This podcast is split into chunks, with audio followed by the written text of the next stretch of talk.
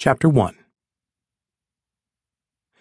I forced my eyes open to confront another Monday and immediately regretted it. I couldn't remember why I had allowed Tom to get me tanked on wine on a Sunday night, but I was sure this hangover was going to linger longer in my memory.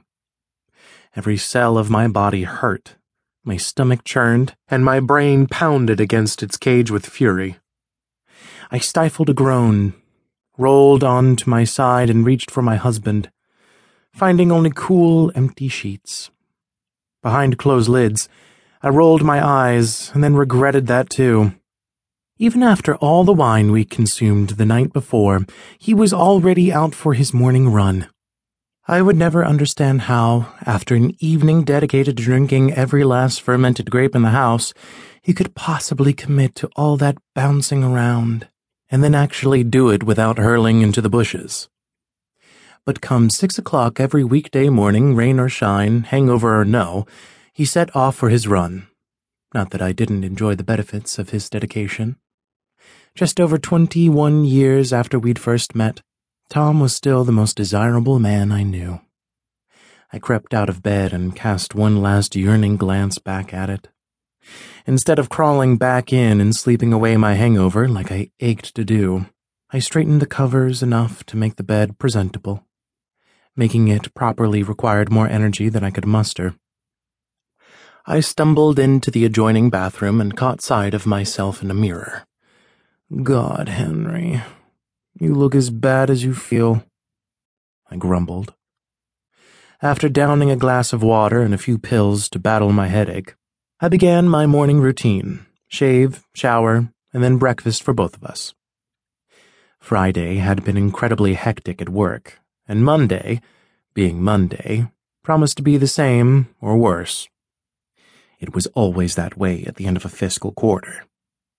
My team invariably spent days explaining to the brass just how so many of their supposedly brilliant decisions had caused a financial loss to the company, Excelir Global. Somehow, even with all our explanations, dire warnings, and unheeded advice, that list of bad choices grew longer each time this quarter's loss was the seventh consecutive and one of the largest in the company's 117 year history, second only to the one after the financial meltdown of 2008.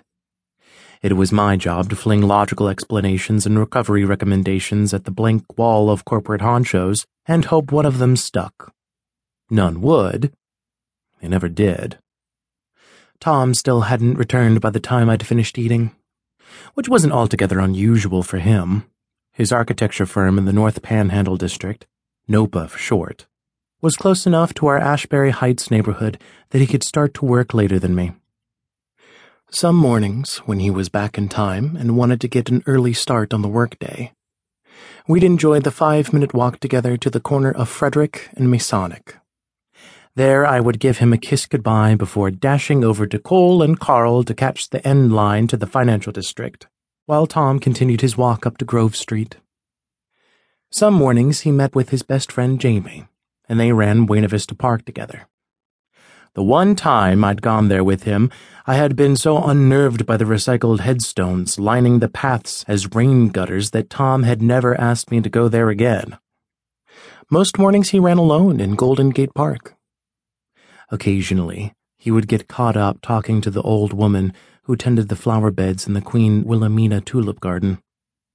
He probably knew more about her and her family than I did about his. Matthew and Althea McKinnon still hated me, and my presence in Tom's life. Although they were usually on their best behavior in their son's presence, they were passive aggressive enough to show it whenever Tom stepped out of the room. It didn't matter to them that I had loved their only child faithfully and to the best of my ability for 21 years. It didn't matter that because of that love we had adopted CJ, providing them with their only grandson. It only mattered that I wasn't the woman they had always envisioned their son marrying. I'd long ago given up trying to win them over. To his credit, Tom wasn't oblivious to his parents' behavior. He'd spoken to them repeatedly over the years, they would do better for a short period before falling back into their old habits.